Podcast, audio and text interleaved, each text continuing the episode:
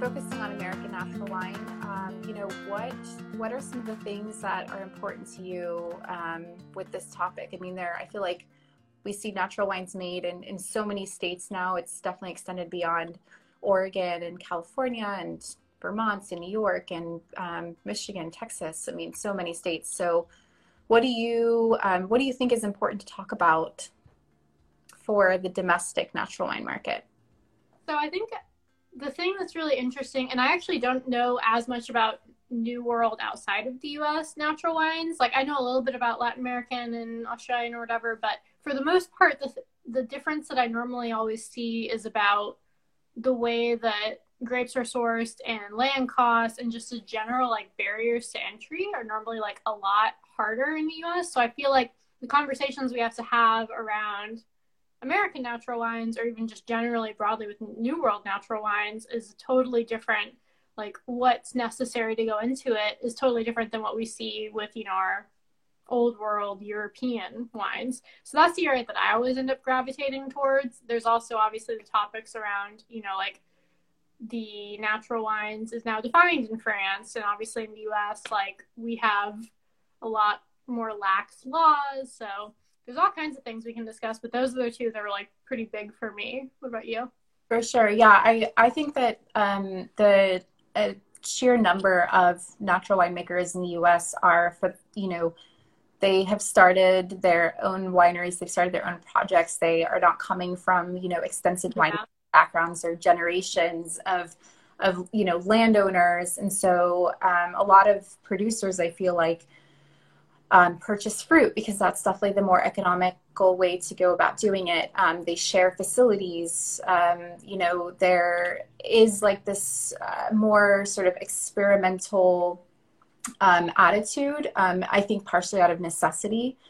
And, um, you know, as we talk about natural wine in the US, I think it's important to think about um, what has contributed to that rise and, um, you know, what do we need to be thinking about moving forward for the next generation. Um, so, I, one of the most important things to me is the discussion around globalization and how that's really played a role in in the way that we think about um, natural wine, how we have, you know, it, it's a very prominent category amongst millennials. And so, you know, what do we think of when we think of millennials? We think of technology and this access to information um, and also world traveling. And I know that this is a story that is very important to you because you got into natural wine when you were living overseas, right? Like when you were younger. And, um, you know, had you not had that experience, what type of wine would you be drinking today? Like, what would be important to you? Um, and so, you know, there are some pioneers. I think that even though we've seen such a boom in the natural wine category in the US, um, we hear a lot more about organics, which have been on the rise in general with not just wine, but food and, and all sorts of products that we consume and purchase. Um, and so it's been this like trickle trickle down effect um, that I think has has definitely um, been like a, a, really important conversation, um, and also the way that people think about natural wines here. And that just made me also think of that I'd forgotten until this point, but the uh, clean wine movement versus natural wine, which I do feel is a very American thing. Like you don't hear about clean wines when you're in Europe or in other parts of the world. So all right, so we have we have quite a few topics to touch on, and if there's certain ones that y'all that are on here find more interesting, feel free to kind of bring up, those up as we're going. But there's obviously Ronnie and I could do like an entire series just on this. So, but let's start with grape buying because I think that that's really like it's not that unique. You can obviously do it everywhere, but I feel like I see it much more often with our American producers than I do abroad, and I feel like that normally deals with you know like price of land and just the way that like the US is set up. But I think that most people probably don't realize that. So like maybe you can as the advanced Somm walk us through, you know, like what does that mean? What's the difference between having your own grapes and buying them? What does that process look like? And like why do you think that's more prevalent here? Um, one of the reasons, yeah, good good question. I think that um, you know we do see like producers in France uh, or in, in most you know other European countries, especially in the past few years, purchasing fruit primarily for reasons that are related to climate, like um, you know frost and hail and these sort of extreme climatic conditions, which we're also seeing now in the U.S. too, with um, obviously the, the you know the fires and stuff on the west coast and how climate change is just playing a role for for the wine industry in general. But um, to me, one of the most important things is that um, this has allowed for a lot more experimentation and what you were talking about with kind of the laws here being a lot more lax, it really has given producers the opportunity to um, explore, um, you know, older varieties. Because when we think of American wines, generally we we sort of shift towards focusing on certain grape varieties, um, and I think that that is that's that's definitely changing um, as producers start to explore with you know, planting new types of grape varieties, finding abandoned vineyards from these these crazy grapes that were growing in California in the 19th century and, and early 20th century that have just been abandoned because they weren't considered as lucrative um, as some of the you know the big boys like Cab and Merlot and Chardonnay. Um, it's opened up, I think, people's ability to go outside the norm to expand their palates to be more comfortable with trying new styles of wine um, in general not just different grape varieties but different colors of wine um, different winemaking methods um, and i think that's a really important thing to to, to be as open-minded um, because if you are constantly trying to just find wines that you know fit this specific category and profile that's fine but it's definitely not um, interesting and it doesn't give the wine industry as a whole the opportunity to um, to expand and to grow and to bring on new producers um, and new projects and i think that's really really important. For sure yeah and i think that the idea of just like buying grapes it's i think yeah like you said it, happens everywhere but oh uh, so an interesting one that i was thinking about was like you know, we're talking about from East Coast to West Coast. So a really fun one. I think uh, Ruth Lewandowski or um, what's his name? His name's not Ruth. Drew? No. Drew. I, have had the wine sometimes and I always forget. Anyways, um, he actually made most of his wines in Utah. So he was he has this like big plan of eventually growing grapes there, but basically he makes the wine in Utah and he does his winery stuff there. But then Evan, thanks. Thank thanks, you um, so he buys the grapes from around California, and maybe a few from Oregon, but mainly California, and then he trucks them all in, or used to at least, into Salt Lake City and makes the wines there. So I think that you know it, it's an interesting like remark on like there's almost like a separation between the two. And I think when most people think about wine, they always assume like you know they grow the grapes and then they make the wine, but that's actually not always the case. And the U.S. has some really great examples with like Los Yaras and uh, Evan and other people that basically like. I think that over time their plan is to buy their plots, but obviously if you're talking about like primo, even not primo, just generally land in California, like think about how expensive that is. Right. Um, so you have to buy grapes, and so it's really important in this area that you wouldn't normally see with like a French producer, you know, that they have really good relationships with people and that they're able to know where their wines come from. And the other thing that's fun is like sometimes Martha will have grapes from the same place that Las Yaras does. So they're totally different wines, but they're from the exact same plot. You know, they literally are the same grapes from the same place in California. And that's something really unusual that you don't normally see when you're in Europe because there are, you know, basically people that have a lot of grapes that are made the way that we would expect a grape to be made for a natural wine and all of the same producers that we love are you know essentially using those same plots so it's it's kind of fun a little bit different yeah and like one of the other things about that is you know in europe i think uh, uh my mind just generally goes to france when i'm thinking about this but I can't tell you the number of wines that I have like on my wine program at Bufalina that are, you know, categorized as Vin de France. Um, and basically you're like, cool, where does this come from? And then you have to do a bunch of research and, and like read the importer's website. Um, because uh, a lot of those wines, a you know, the producer will intentionally declassify to this sort of table wine category because they don't want to have to work within those regulations, or their wines are rejected. Um, because they don't, you know, fit this like typicity of the region that they're producing wine from. Whereas I think that in the U.S., uh, with natural line labels, we see a lot more information on the bottle. People like list. Yeah, that's a good point. By farms, um, what vineyard they're coming from, you know, the sub region, like the town that the wine is produced in. So there's a lot more um, transparency in that regard. Uh, of course, there is a, a lack of transparency de- generally in the conventional wine world across the board, but I love like this one. That's such a good uh, example. Like, oh, I don't know if you can read it, but like, uh, Evan even puts like how to like say Cortese because like Cortese is the grape here, so we not only like get to know what the grape is, exactly where it came from, what vineyard. Plus, he's like, oh, and don't worry if you don't know how to say it, let me like phonetically spell it out for you, so that like when you're serving this, you can like have a good experience around it. I think yeah. some of that is just like probably the American way of like trying to like be helpful and give information um, and like not gatekeep. I would say like old New World is a lot less gatekeepy in general in wine than Old World. But also, I think it's just you know like le- it's legally not allowed in a lot of places in Europe yeah. to like do something like that. So it's and you don't have an importer's label, which is taking right. from there for reducing the amount of information that you can put to. So that's really really helpful. Um, it's funny with the Ruth Lewandowski wines. The first time I saw those, I think Chris and I both just assumed that they were from Utah, and we were like, "Oh, cool, Utah, Utah wines, Utah like natural wine in Utah. That's so cool."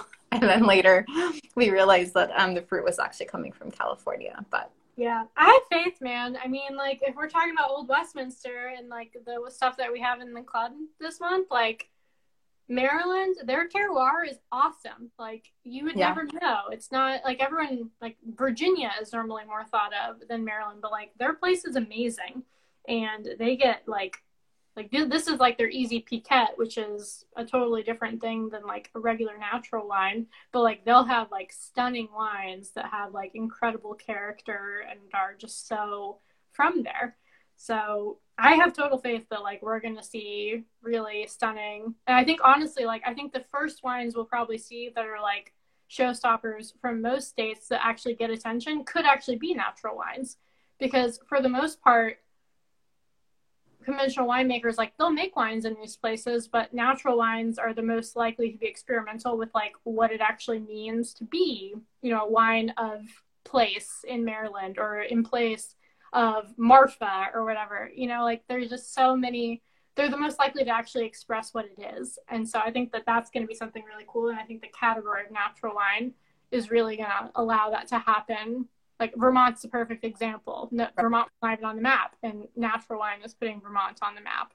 Yeah, and there's some great producers in Texas too. And in Texas is not like, I mean, obviously it's a huge state. Um, but there are there's some really cool producers um, here, like um, Henry Croson is one of my favorites. He's based out in Johnson City. You have Southold Farm and Cellar, um, and their winemaker Adrienne Ballou, who makes her own wines, which I'm a huge fan of, and La Cruz de Comal. And so we're seeing, um, you know, we're seeing.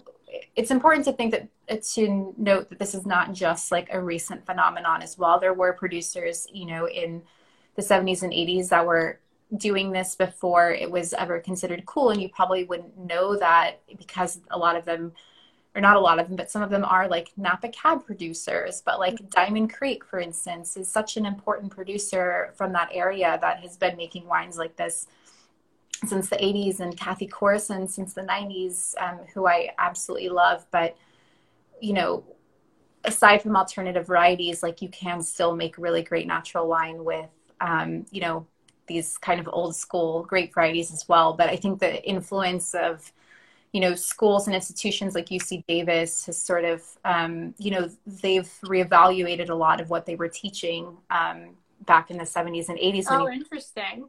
Really big, you know, boom of winemakers that were coming out and graduating and starting to produce wine because they were so focused on like technical production and you know um, conventional yeasts and you yeah. know that also in the 80s they were they were encouraging winemakers to use like limousin oak to ferment their chardonnay and so if you taste like a chardonnay from the 80s from california and it's just like you know limousin oak is now just used for things like cognac that have a much higher alcohol content and so um, yeah there, there's so many different factors at play here, but I think it's really cool. It's it's bringing this really nice dynamic um, to our to our wine industry, and satiating millennials' palates as well, like us. All right, so I know we're going to take uh, questions in a couple of minutes, so let's just briefly also touch on the uh, clean wine movement and where we why like actually let let me let me pose you this question. So the clean wine movement has come about, and it clearly seems to be an American thing that is not so much existing in other places. Why do you think that America is the place that the clean wine movement is happening? And generally, like, how would you differentiate clean a clean wine from a natural wine? Um, that's a that's a great question. I think the clean wine movement, uh, quote unquote, is sort of like this influencer driven, you know, big corporation type of marketing efforts uh, more than anything. And I think so much of what it, the confusion is with natural wine is focused on organics and you know uh, organic products um, and consumers drinking and consuming more organic things and so clean wine i think leaves out so much of the conversation that makes natural wine you know natural um, and so the, the conversation can't just be about organic fruit it has to be about sustainability as a whole it has to be about you know um, you know, of course, sulfur, but I don't want to get into that. Um, it has, it, you know, it's about living wages, how you treat your workers. Like the sustainability conversation is so much broader than just organic fruit. And I think that's what's really lacking with like our organic certification that's regulated by the USDA because it says that you can't have any sulfur in in your wines to get this organic certification, which just it's just very short sighted. Um, and I encourage people to look for transparency beyond um, beyond organics. Yeah. And I think I was just thinking about this while you were talking about it too, because I was trying to think about how I would describe the difference. And like as someone that tries to live like like no one's zero waste, but like we try to be zero waste. And I think maybe a good comparison for like clean versus natural wine is it's like if you look at either your food or you look at even like maybe beauty products actually is probably the best example like beauty products. Like of course you can buy clean beauty. Like there's a huge market for clean beauty and it's all about everything that goes on your face being you know natural or you know something that's not hurting the environment i think that's really important. Like i don't hate the clean wine movement. I love that it exists. I think that it is a really good push in the right direction for like the broader public. But like also if we bring it back to that example, like let's talk about clean beauty and I'm going to put a cream that's not going to hurt my face on it on sorry, it's not going to hurt my face, but the packaging itself might be just absolutely full of plastic and like not recyclable and not made in a way that is as thoughtful as what's in it and maybe where it was made and how it was made is also not in line with the ideals of what I'm looking for. So while it's serving the purpose of making my body probably better, it's not serving the full circle purpose. So it's like, you know, it's a step in the right direction, but it's just not the same thing. Right. Not fully there and, and not yeah.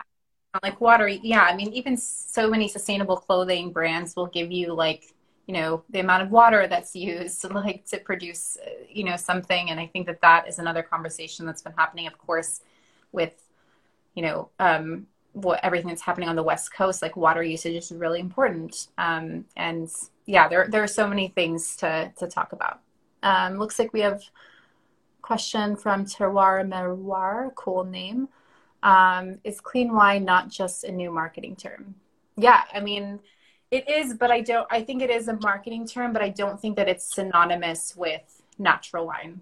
I think that it is missing a lot of the the key elements that Holly and I just um, just talked about. So um, beware, beware of clean, mm-hmm. clean wine. Yeah, just ask. Just like it's all just about asking mm-hmm. questions. It's like I think it's great. Like a lot of the clean wine brands that are now coming out are trying to be transparent on their labels which is awesome because like we just talked about especially with american wines you have more room and it's more likely that you're gonna see transparency because there's less restrictions in the us but it's it's almost like look for what is not there Like Right. look like, you know, there are things that are there and it'll say it's vegan wine. That's amazing. Like we love vegan wine. Like there's so many things to like say yay to, but then it's like, well, why doesn't it say where it actually came from? Or why doesn't it say what really went into it? It'll say what's not in it, but it's Yeah. not saying what is in it. And so there's just, you know, like it's just the idea of walking through a process of thinking through like, oh, this is nice, this is transparent, but a lot of times, especially if it looks too marketingy, like like Yeah. someone was paid a lot of money to make that label and is too sexy, like there's probably something wrong with it. Like when I see a label that has like a typo on it, I'm like, oh, this person like has no marketing budget. this person is like literally we're just paying for the wine here. This person is like doing the best they can and like actually like probably legitimately like doing the work Yeah. versus you know having some big budget because when you have big budgets that means you have big expenses and that mm-hmm. money is not going into the wine it's going into these other parts of it and that's that's also a conversation for conventional wine but i think clean wine is a good segue from like between conventional wine to natural wine like it's like in the middle you know? Yeah. Yeah it's and, and it's important to like yeah like look for information and not just words on a label because I, I i always try to avoid those label those back labels that you know paint this really flowery description of what's in you know what the wine's going to taste like and the beauty of the vineyards and like this just very you know kind of sexy imagery but it but they're really not giving telling you anything you know it's like well i can kind of figure out what the wine tastes like myself yeah i'm gonna taste it but how, Yeah. how where did it come from and how did it come from there does um does anyone have any questions feel free to put them in the feed and we will answer them we have just a few minutes left Yeah, we started a little late. So, okay, so while we're waiting, here's a perfect example. So I have this Donkey and Goat Ramato Pinot Gris, and like, it's just so nice how blunt you can actually be on the back labels. Ooh, someone said no headaches, no hangovers. yeah exactly Um, so if someone puts that on the back of the bottle, don't buy the bottle. That's not true. That's like that's like such marketing. That's just such marketing speak. Um, so th- let's just talk about the difference. So like ingredients on the back of Donkey and Goat: hand harvested biodynamic grapes and sulfur. So they're already telling you that they have sulfur. It's okay to have sulfur. Like obviously the goal is just not to have a ton of it. So like that's like the type of transparency that you should be looking for in something like this. Um, and they also walk through, you know, the way that it's made and the words that I look for, whether on the back of the bottle or just when I'm researching a wine and when we're, you know, thinking about working with a wine is spontaneously fermented. Was it spontaneously fermented? Um, unfined, unfiltered. Like it doesn't have to be all of those things. Actually, that's not true. For it to be natural to me, it has to be spontaneously fermented with native yeast. Sometimes I'm okay with a little bit of filtration. It all depends.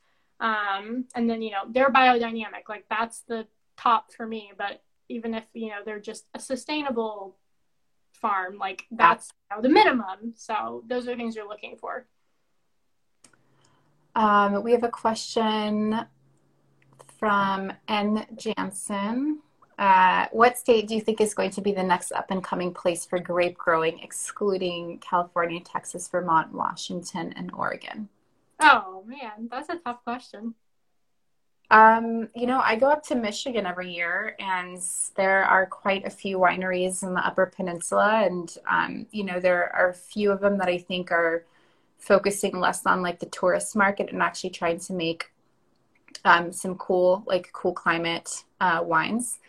Can't name any of them right now, but um, I know that there are a lot of people that are that are experimenting up there. Um, I think New York uh, is an important state to include. Um, what do you think?